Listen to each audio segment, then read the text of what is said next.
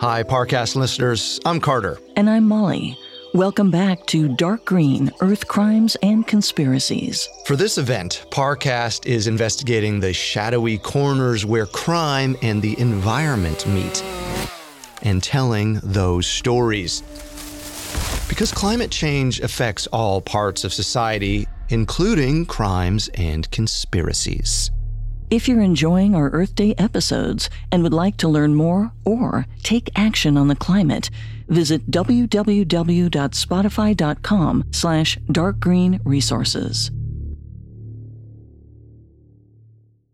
Due to the nature of today's episode, listener discretion is advised. This episode includes discussions of nuclear contamination, car crashes, and violence. Consider this when deciding how and when you'll listen.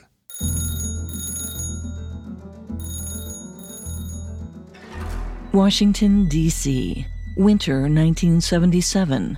A 32 year old lawyer named Daniel Sheehan sprinted across the room to grab his phone. Before he had a chance to say anything, the unfamiliar voice on the other end asked if he could attend, quote, a beer and pretzels party. Sheehan grinned, but not because he was thrilled about beer or pretzels. It was code for a top secret meeting he was expecting, and it was on. When he arrived at the designated meeting spot, two men whisked him inside and asked if he'd been followed. Sheehan shook his head. Not that he knew of, but he wasn't a professional spy. The men chuckled, that was for sure. They demanded to know what he was involved in. What could have attracted attention from the intelligence community? Sheehan explained he was an attorney for Karen Silkwood's father. He helped him file a civil suit against Karen's employer, Kerr-McGee Nuclear Corporation. He and his private investigator were just following all the leads. The men's expressions turned grim. They told him he was in over his head and needed to pull his PI off the case immediately. Daniel pushed back and explained that he was interested in doing the right thing. The men sighed. Daniel wasn't getting it. If he didn't pull his PI now, he'd be killed, and nobody would investigate.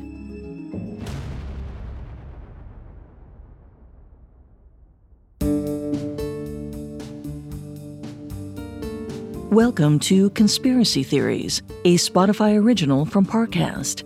Every Monday and Wednesday, we dig into the complicated stories behind the world's most controversial events and search for the truth. I'm Molly Brandenburg. And I'm Carter Roy. And neither of us are conspiracy theorists. But we are open minded, skeptical, and curious. Now, don't get us wrong, sometimes the official version is the truth. But sometimes it's not. You can find episodes of Conspiracy Theories and all other Spotify originals from Parcast for free on Spotify. This is our second episode on Karen Silkwood, a nuclear lab technician who was exposed to deadly amounts of plutonium at her job. While trying to improve safety conditions, she allegedly uncovered proof of falsified reports at her company. And when she went to hand those documents over to a New York Times reporter, she died in a car crash that some viewed with suspicion. Last time, we chronicled Karen's complicated life, from leaving her family in Texas to her job at Kerr-McGee's nuclear plant. This time, we're decontaminating three conspiracy theories that cling to Karen's story like radioactive dust. Like the idea that Karen intentionally contaminated herself to turn the heat on Kerr-McGee, or that Karen was run off the road and killed by another car.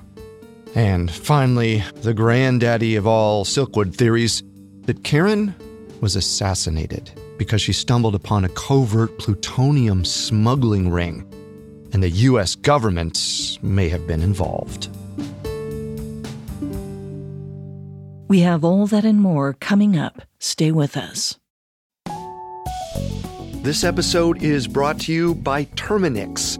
There's one thing we can all agree on dealing with pests is a pain. But luckily, Terminix can help because when pests show up, so does Terminix. With over 95 years of experience, they have what it takes to take on any pest problem fast. So if your home or business has pests, don't stress it. Terminix it. Visit Terminix.com to book your appointment online today. That's T E R M I N I X.com. This episode is brought to you by BetterHelp. Bottling everything up can be really bad for you in the long run and have some terrible consequences. And this isn't a conspiracy theory. The more you let things build up, the more of a toll it can take on your mental health. I know for me, in dealing with some traumatic events in my life, I had the tendency to think, well, they've already happened. I'm okay. Other people have it worse. It doesn't matter much. And through therapy was really able to understand how those events impacted me and changed how I'd started to see the world in ways that weren't great and were sometimes making my life worse. So therapy or dealing with any traumatic events you've had might really help you in terms of how you can live in the present moment now. So, if you want to give therapy a try, check out BetterHelp. It's entirely online, convenient, and flexible. It's also really easy to get started. Just fill out a brief questionnaire to get matched with a licensed therapist. Get it off your chest with BetterHelp. Visit betterhelp.com slash conspiracy today to get 10% off your first month. That's betterhelp, H-E-L-P dot com slash conspiracy. Imagine you're a fly on the wall at a dinner between the mafia, the CIA, and the KGB. That's where my new podcast begins. This is Neil Strauss, host of To Live and Die in LA, and I wanted to quickly tell you about an intense new series about a dangerous spy taught to seduce men for their secrets and sometimes their lives. From Tenderfoot TV, this is To Die For. Search To Die For in your podcast app to follow the show.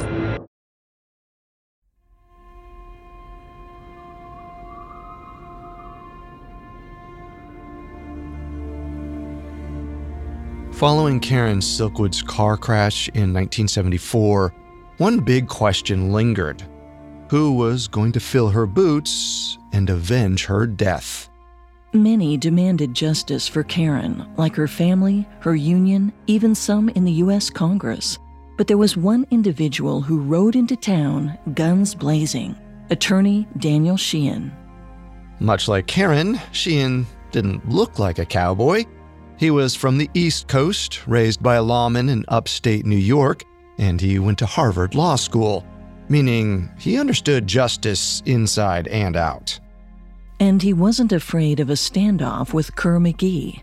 As we learned last week, Sheehan filed a civil lawsuit on behalf of Karen's dad against Kerr McGee Nuclear Corporation.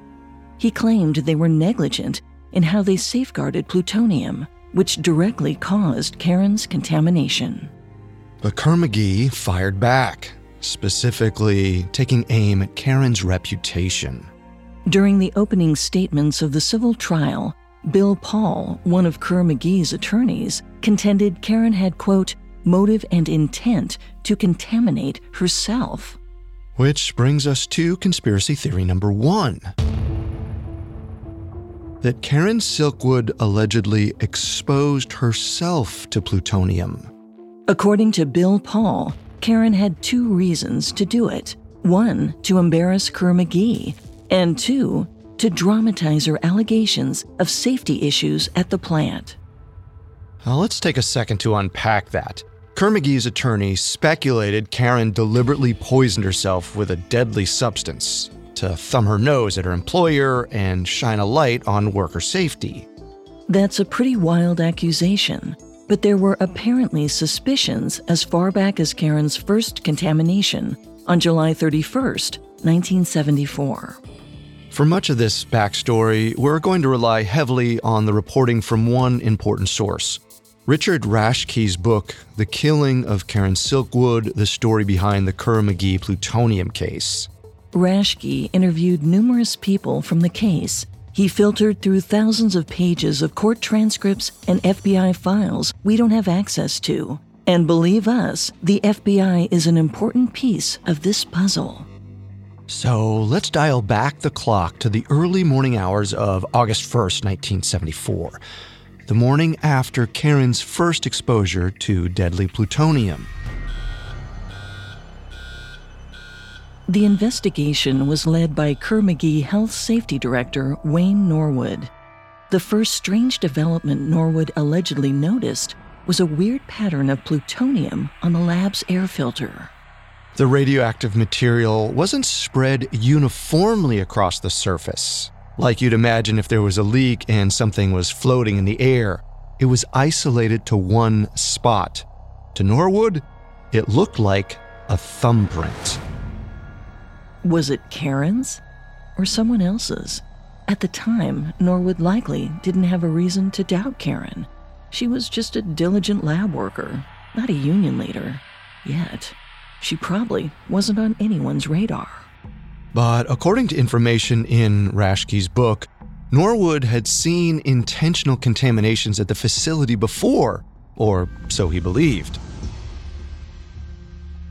Two years earlier, in 1972, Norwood allegedly encountered other questionable air filters. According to him, these had strange patterns too, but they weren't shaped like a fingerprint. These had an X, which radioactive substances can't make by just floating through the air. It was as if someone had drawn it on the filters with a cotton swab. Again, there was no proof of that, and we don't know if Norwood raised the issue with facility management or the Atomic Energy Commission, but it probably made Norwood skeptical of most contaminations, especially ones with mysterious circumstances, like Karen's. And his suspicions seemed confirmed when Karen was exposed again just a few months later in November 1974. But as we learned in part one, it wasn't just once. It happened for three consecutive days. Each time, she was decontaminated and asked to submit routine urine and fecal tests to determine the extent of her exposure. And each day, her contamination seemed to get worse and worse. For Norwood, it was puzzling for multiple reasons. First, some of Karen's urine samples contained insoluble plutonium, basically, a form that will not pass through the body, meaning that it couldn't have been excreted in her urine.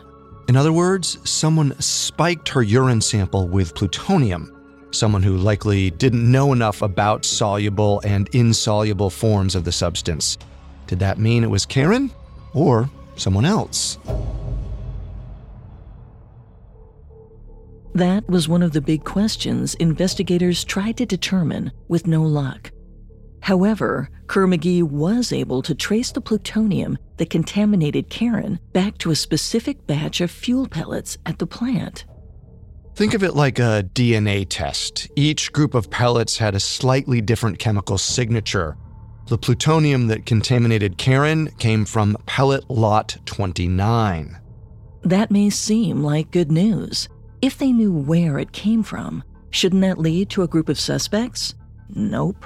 Instead, it actually got more complicated. First, Karen never worked directly with pellet lot 29, which might seem like a good alibi. Well, maybe she was off the hook. But, according to later court testimony from Kerr-McGee lab supervisor James Smith, Karen could have left the plant with plutonium since the security was so lackluster. When he first joined the plant, he told the court there was zero security, not even a fence. And when Kerr-McGee was asked in court about evidence related to the security of its plutonium, they didn't appear to deny the concerns outright. Rather, they argued it was irrelevant to the issues in the case. However, Smith wasn't the only one implying security conditions at the facility were lax. In Rashke's book, there was another anecdote about a worker who stole a radioactive fuel pellet so his son could take it to school, which must have made for a memorable show and tell. But the bottom line was, it sounded like anyone could steal from Kerr-McGee. But that wasn't the craziest part of Pellet Lot 29. According to Kerr-McGee and the AEC, that batch of pellets left the plant three months before Karen's contamination. There was a tiny sample locked in a vault at Kerr-McGee, but according to Rashke's book, no one checked to see if it was intact.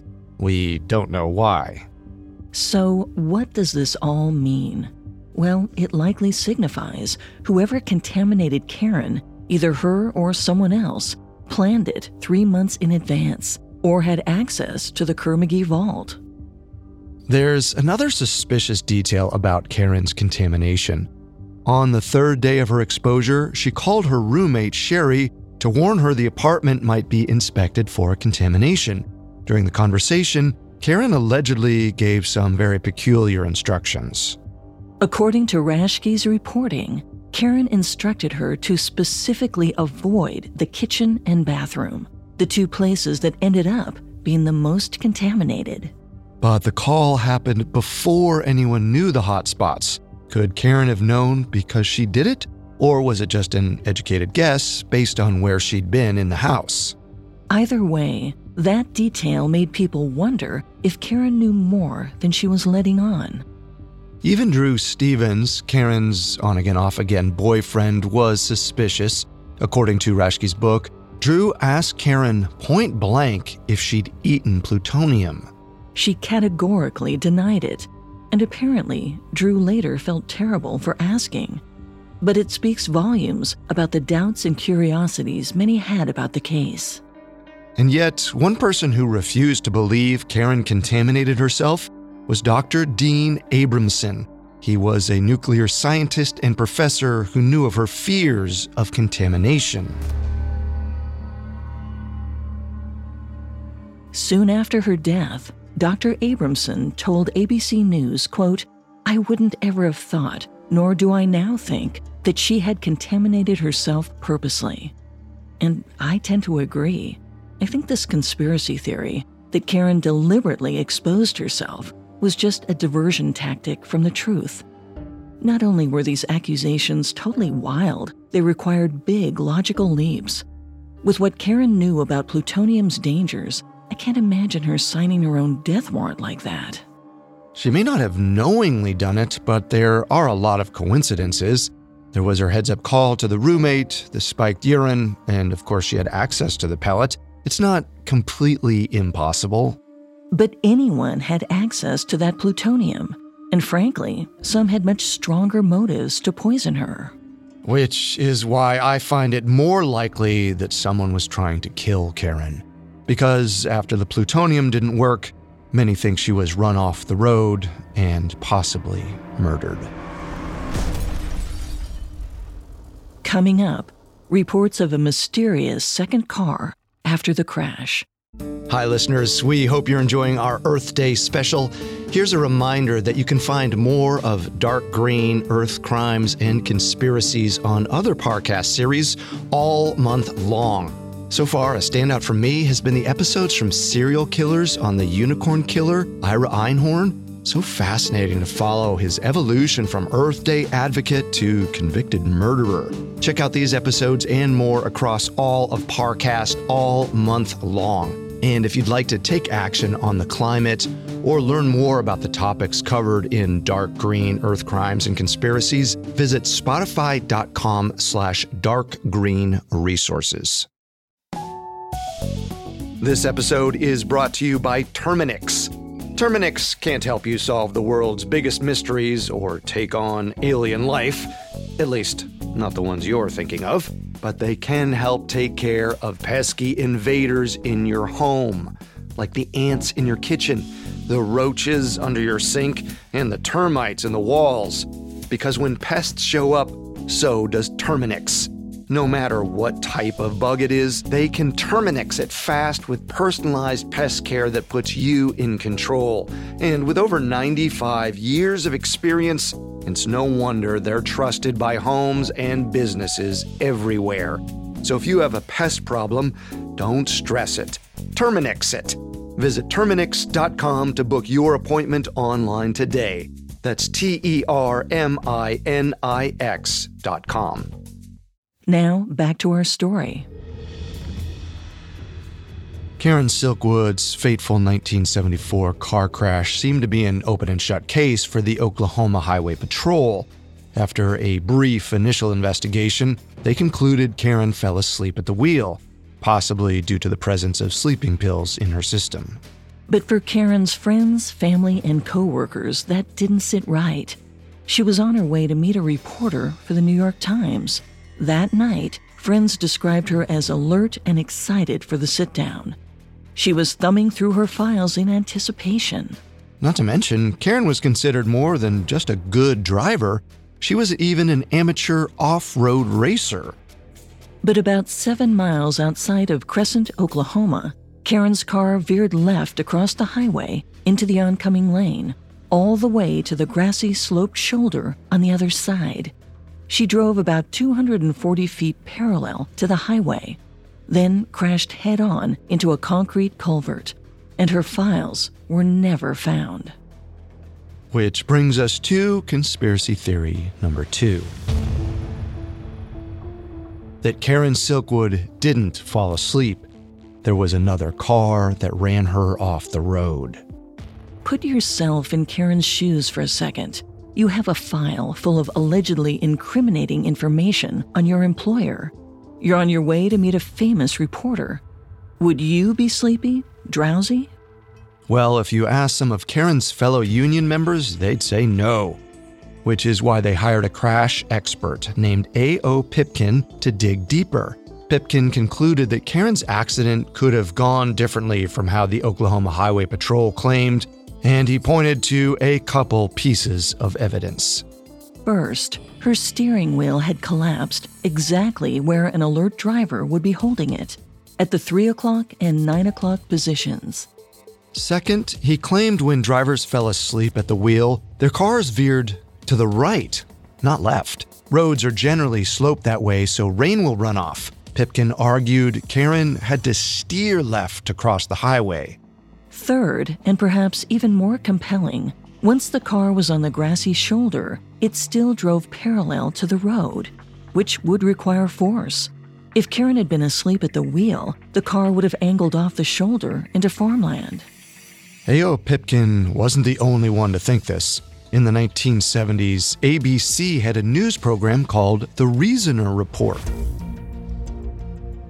After the Silkwood crash, they sent a team of reporters and experts to Oklahoma. Using a similar Honda Civic to Karen's, they performed tests at the exact location of her crash. They determined if someone were unconscious, the car would have responded exactly how Pipkin described. The Reasoner report corroborated his theory that Karen had to have been awake. But that wasn't the only puzzle about the car crash. If you remember from part one, there were also mysterious dents on the bumper and left side of the car. According to Oklahoma Highway Patrol, they happened when Karen's vehicle was pulled out of the culvert after the crash, likely impacting the concrete. But Pipkin tested the bumper for scratches and concrete residue, both of which came back negative. To him, it indicated her car was likely hit from behind. Pipkin stopped short of calling it murder, but others would later, piecing it together in an ugly scenario. It went something like this. Somewhere along the dark highway, a car caught up to Karen. Maybe the other driver flashed their headlights at her to stop, or maybe they raced alongside her. Either way, they wanted her to pull over so they could persuade her from talking to the New York Times. Karen was likely scared. No one wants a strange car flagging them down, especially on a desolate stretch of road. Karen might have tried to outrun them. That's when the second car, intentionally or not, crashed into her bumper and left rear, maybe even trying to nudge her off the road. Karen veered all the way across the highway onto the other side's shoulder. She fought to get back on the road, but perhaps the other car was blocking her. And since she was focused on the other vehicle, maybe she didn't see the concrete culvert headed her way, which is why she never hit the brakes. By then, it was too late. Her car went airborne. She braced for impact, her hands gripping the steering wheel tightly. So when she crashed, the wheel deformed in the 3 o'clock and 9 o'clock positions, exactly as Pipkin described. The assailant's car likely circled back and snatched Karen's papers before anyone arrived on the scene. Of course, that's all speculation, or at least educated speculation. Sadly, there will probably never be a satisfying conclusion to this one, unless some miracle happened. Believe it or not, there might be one out there. A name hiding in the strangest of places, buried in top secret files belonging to the FBI. For this one, let's jump ahead to the spring of 1976 when attorney Daniel Sheehan filed his civil suit against Kerr McGee on behalf of Karen's family. One of Sheehan's first steps in a big case like this was to hire a private investigator, and his go to guy was a former U.S. Marine named Bill Taylor. See, Taylor was a well connected PI. He once worked for the legendary attorney F. Lee Bailey and had connections in the FBI, CIA, and NSA. So when Sheehan hired him for the Silkwood case, one of Taylor's first calls was to a source within the Bureau. According to Rashke's book, Taylor's informant told him, quote, The Silkwood case is a doozy. The Bureau is covering so much on Karen Silkwood, you wouldn't believe me. When Taylor demanded to know more, his source supposedly peeked into the secret files and told him what he found. According to Taylor, it went something like this. That night, a car followed Karen Silkwood from the Hub Cafe, and Karen seemed to know they were on her tail because at one point she turned off Highway 74 onto a narrow dirt road to try and lose them. The chase vehicle eventually turned down the same path, hunting for Karen. They encountered her after she had already turned around, heading back to Highway 74. The pursuing car tried to stop her on the dirt road, but she sped around it. Then the vehicle swung around to follow her. When Karen reached Highway 74, she slammed on her brakes. The car behind couldn't stop in time, impacting her bumper and left side. The chase continued out onto the highway, where Karen drove onto the grassy left shoulder. The other car came alongside her, trying to flag her down. And that was where Taylor's source stopped. Supposedly, they were too scared to read anymore. It was also unclear whether the FBI was the chase car or if it was someone else. Either way, uh, according to one source, someone followed Silkwood and they either saw how she died or killed her. Keep in mind, though, this was an unconfirmed source. Bill Taylor never named his bureau snitch, and this file was never proven to exist. Plus, the FBI has never released an account that lines up with the details of this chase. But if the FBI did have eyes on Karen, why? Well, the simplest explanation was she was a union leader. It's a well known fact that the Bureau kept tabs on labor organizers, from Cesar Chavez, the founder of the United Farm Workers, to John Lewis, the president of the United Mine Workers of America. So it is possible they were keeping tabs on Karen for her work with the Oil, Chemical, and Atomic Workers Union, or the OCAW. But she wasn't a national leader. She'd only been elected to the bargaining committee three months before she died. The FBI likely wouldn't place 24 hour surveillance on Karen for that. Whether or not they were tailing her because of the union doesn't matter. What does matter is that they might have a file claiming someone ran her off the road, which for me confirms conspiracy theory number two that Karen didn't fall asleep, she was attacked. This one is sketchy at best. Sure, the dents in her bumper are suspicious, but there's no debating she had sleeping pills in her system. Besides, every conspiracy theorist seems to have an unnamed source in the FBI. It feels far fetched that the Bureau followed her just because she had files about safety issues. But they would if she stumbled onto something big at Kerr McGee, like, say, missing plutonium and international smugglers. Coming up, important players in the Silkwood case also end up dead. This episode is brought to you by Anytime Fitness. Forget dark alleys and cemeteries. For some, the gym is the scariest place of all, but it doesn't have to be.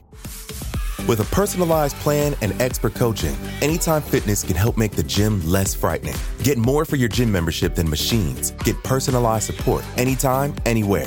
Visit AnytimeFitness.com to try it for free today. Terms, conditions, and restrictions apply. See website for details.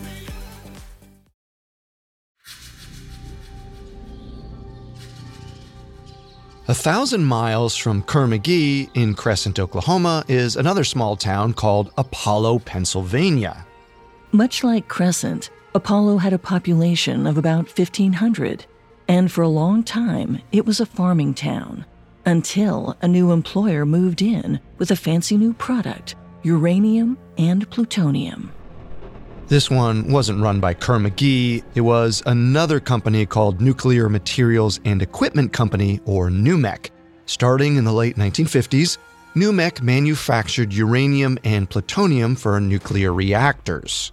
According to the Atomic Energy Commission, in 1965, a routine government inspection discovered NUMEC's facility was missing uranium.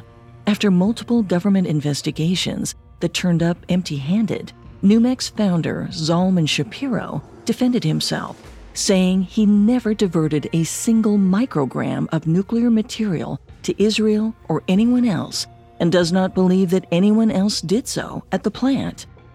But this wasn't an isolated case. Just a few years later, Kerr-McGee allegedly suffered a similar fate, this time with missing plutonium. This brings us to conspiracy theory number three. Karen was killed because she uncovered a plutonium smuggling ring out of Kerr-McGee. Before we go back to Karen, let's discuss NUMEC for a second. Initially, the US government didn't know how much uranium was missing from the facility, but after a lengthy investigation, it was revealed the plant had no accounting for more than 200 pounds. That's enough to make more than 20 atomic bombs.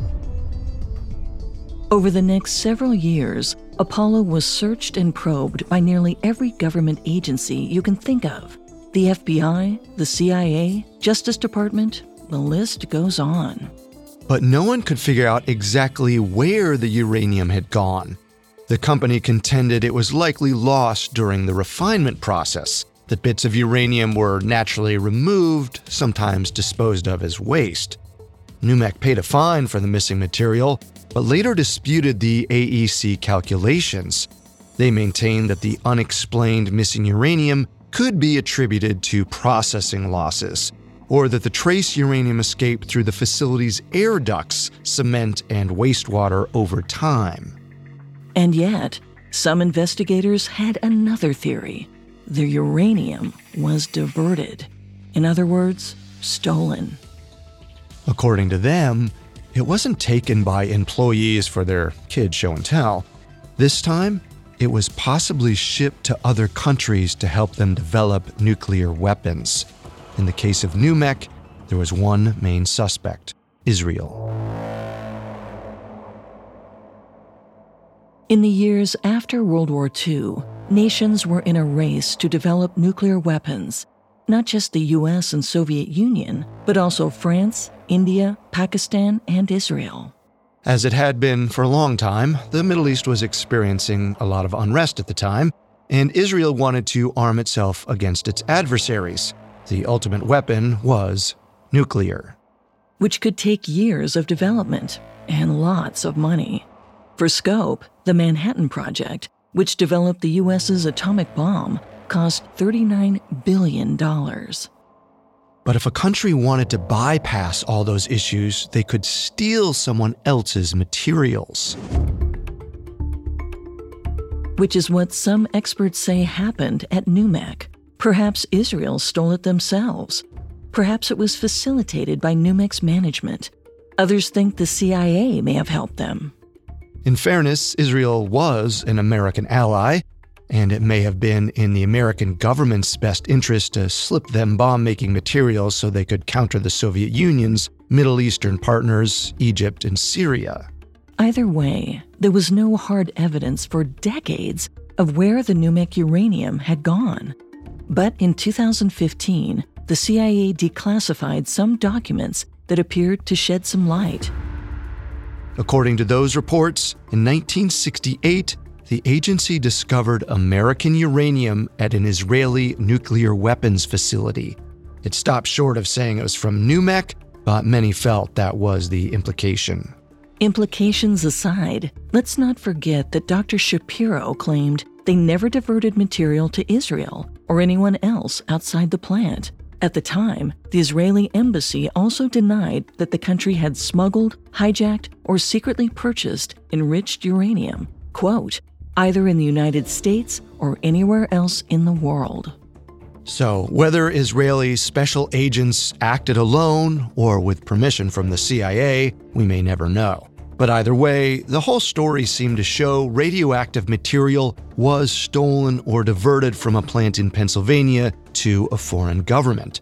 Which begs the question if it happened at NUMEC, why not Kerr-McGee? Of course, during the Karen Silkwood trial, executives from Kerr-McGee denied there was any missing plutonium. According to them, it was somewhere in the facility. But what if the NUMEC ring felt the heat in Pennsylvania and decided to go west to Oklahoma? As we learned earlier, Kerr-McGee employees testified that security at Kerr-McGee's Cimarron plant was far from airtight. There was just one small problem they didn't anticipate Karen Silkwood.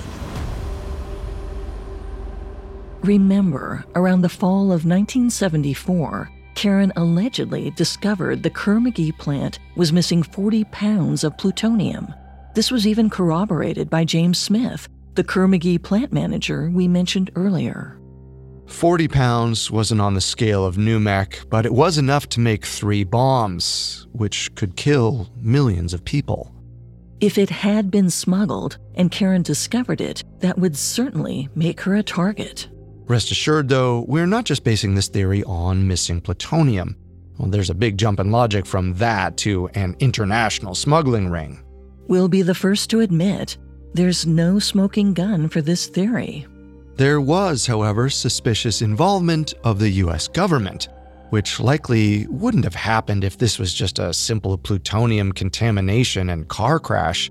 So, we're going to follow a couple of seemingly unrelated threads that may lead back to the same place Karen stumbling onto a covert smuggling ring.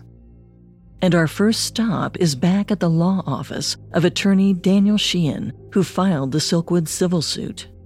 In the winter of 1977, while Sheehan and his PI, Bill Taylor, were chasing down every lead surrounding Karen's death, as the story goes, Sheehan got a call from one of Karen's union associates, a national rep named Tony Mazzocchi.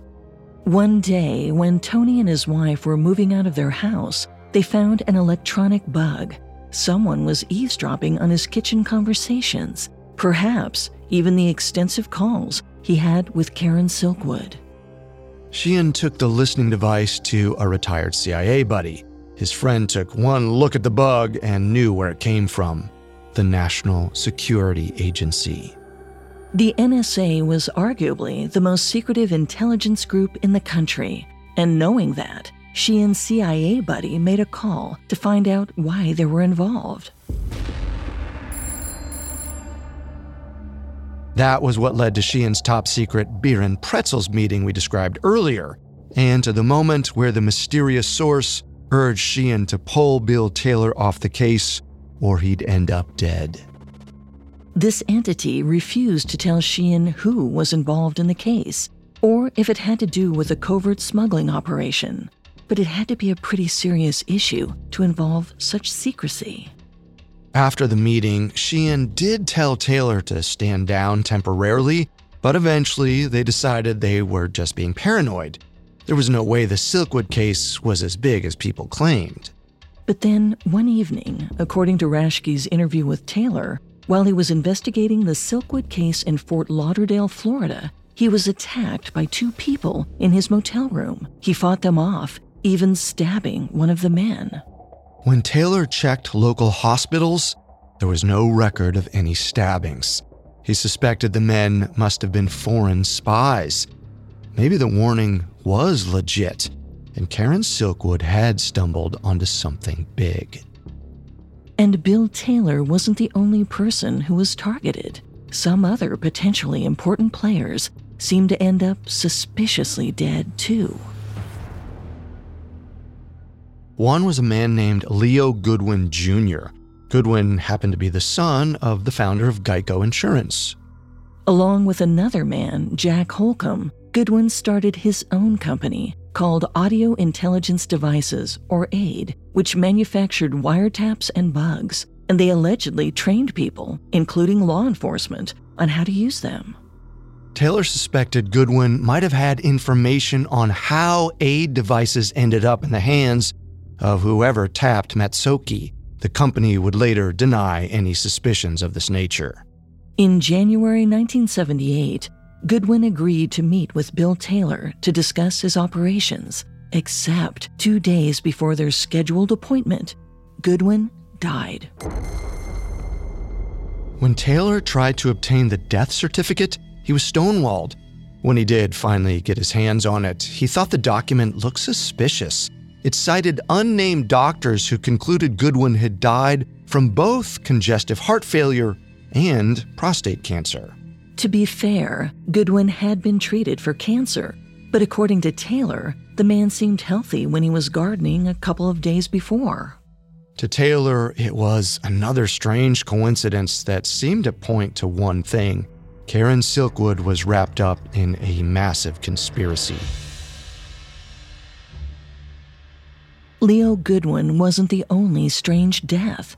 Later, in March 1978, Dan Sheehan won a preliminary court battle during the civil suit. The judge granted him approval to subpoena a high ranking official in the Oklahoma State Bureau of Investigations, Oklahoma's equivalent of the FBI. The OSBI official was a man named Thomas Bunting, a supervisor in their criminal conspiracies unit, and according to Bunting's wife, he was a wiretapping expert. Sheehan thought Bunting might know something about Karen's case. But three days after the announcement of the subpoena, Bunting was dead. According to reports, he stumbled into his brother's home, collapsed, and died. Bunting was only 44 years old and was never diagnosed with a heart condition. And yet, it was attributed to a heart attack. This time, there was no autopsy. Rashke quoted Bunting's wife as saying, quote, What's the point? The point Sue Bunting might not have realized was her husband could have known something about Silkwood's case. Perhaps he knew who had wiretapped Mazzocchi's home, and that person or persons didn't want the leak. We may never know for sure whether Taylor, Bunting, Goodwin, and the others were attacked or killed because of the Silkwood case, but it's hard to deny there was a lot more to the official story. It seemed like the whole case was radioactive. Whoever touched it was contaminated, and some ended up dead. Which makes me think this conspiracy theory that Karen was killed after she stumbled onto a plutonium smuggling ring is legit. Sure, we don't have the receipts to connect all the leads, but it adds up to one thing. She discovered something big and she paid for it with her life. But, like you said, we don't have the receipts for any of it. Karen was one woman. Was she really so much of a threat that a major government agency needed to get rid of her? The NUMEC scandal happened 10 years before. Besides, killing Karen seems like a bigger risk and brought way more attention to the case than letting her go.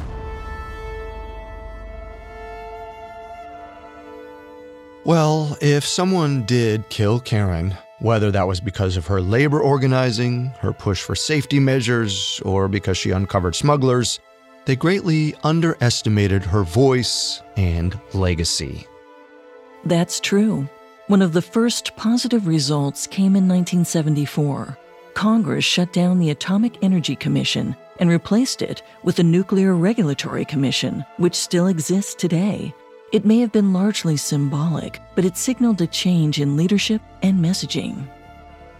Instead of cheerleading unbridled nuclear power, the Commission focused on safe production. They realized that nuclear power itself wasn't evil, it was the mismanagement of its plants, mines, and waste storage. If those could be controlled, then it could help cut down on greenhouse gas emissions. On top of that, Karen became a hero for women's rights. She stood up to a billion dollar corporation run by men. Karen not only inspired women around the world, she inspired generations of environmental activists and whistleblowers. Karen's story was so powerful that in 1983 it was made into a Hollywood film called Silkwood. Playing Karen was none other than Meryl Streep. The movie was nominated for five Academy Awards. It didn't take home any Oscars, but it won over critics and audiences nationwide. But unlike a tidy Hollywood ending, Karen's legacy isn't so simple. There's still work to be done. Kerr-McGee is no longer the powerhouse it once was. The company was acquired in 2006 by a larger petroleum company. The empty Cimarron plant is still in the middle of cleanup plans to remove nuclear contamination in the area's soil and groundwater. If anything, it's a constant reminder that could inspire a new generation of environmentalists to take up Karen's mission. She accomplished what she did without the help of the internet, cell phones, or social media. We can't help but wonder what Karen would have done today. And now, knowing all of this, what will you do?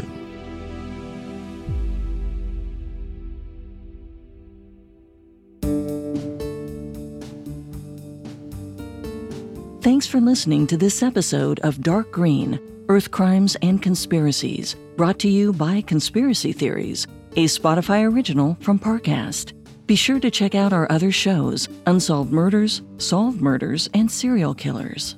You can find all episodes of Conspiracy Theories for free on Spotify every Monday and Wednesday. For more information on Karen Silkwood, amongst the many sources we used, we found Richard Rashke's book, The Killing of Karen Silkwood, the story behind the Kerr-McGee plutonium case, extremely helpful to our research. And if you'd like to learn more and take action on the climate, visit www.spotify.com slash darkgreenresources.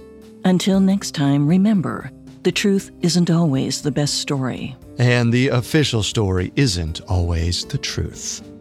Conspiracy Theories is a Spotify original from Parcast. Our head of programming is Julian Boireau. Our supervising sound designer is Russell Nash, with Nick Johnson as our head of production and quality control by Lisa Marie Gallegos. Ryan O'Leary Jones is our supervising editor, and Derek Jennings is our writing lead. This episode of Conspiracy Theories was written by Adam De Silva, edited by Mallory Cara and Lori Marinelli, fact checked by Kevin Johnson, researched by Bradley Klein, produced by Joshua Kern, with sound design by Juan Borda. Our hosts are Carter Roy and me, Molly Brandenburg.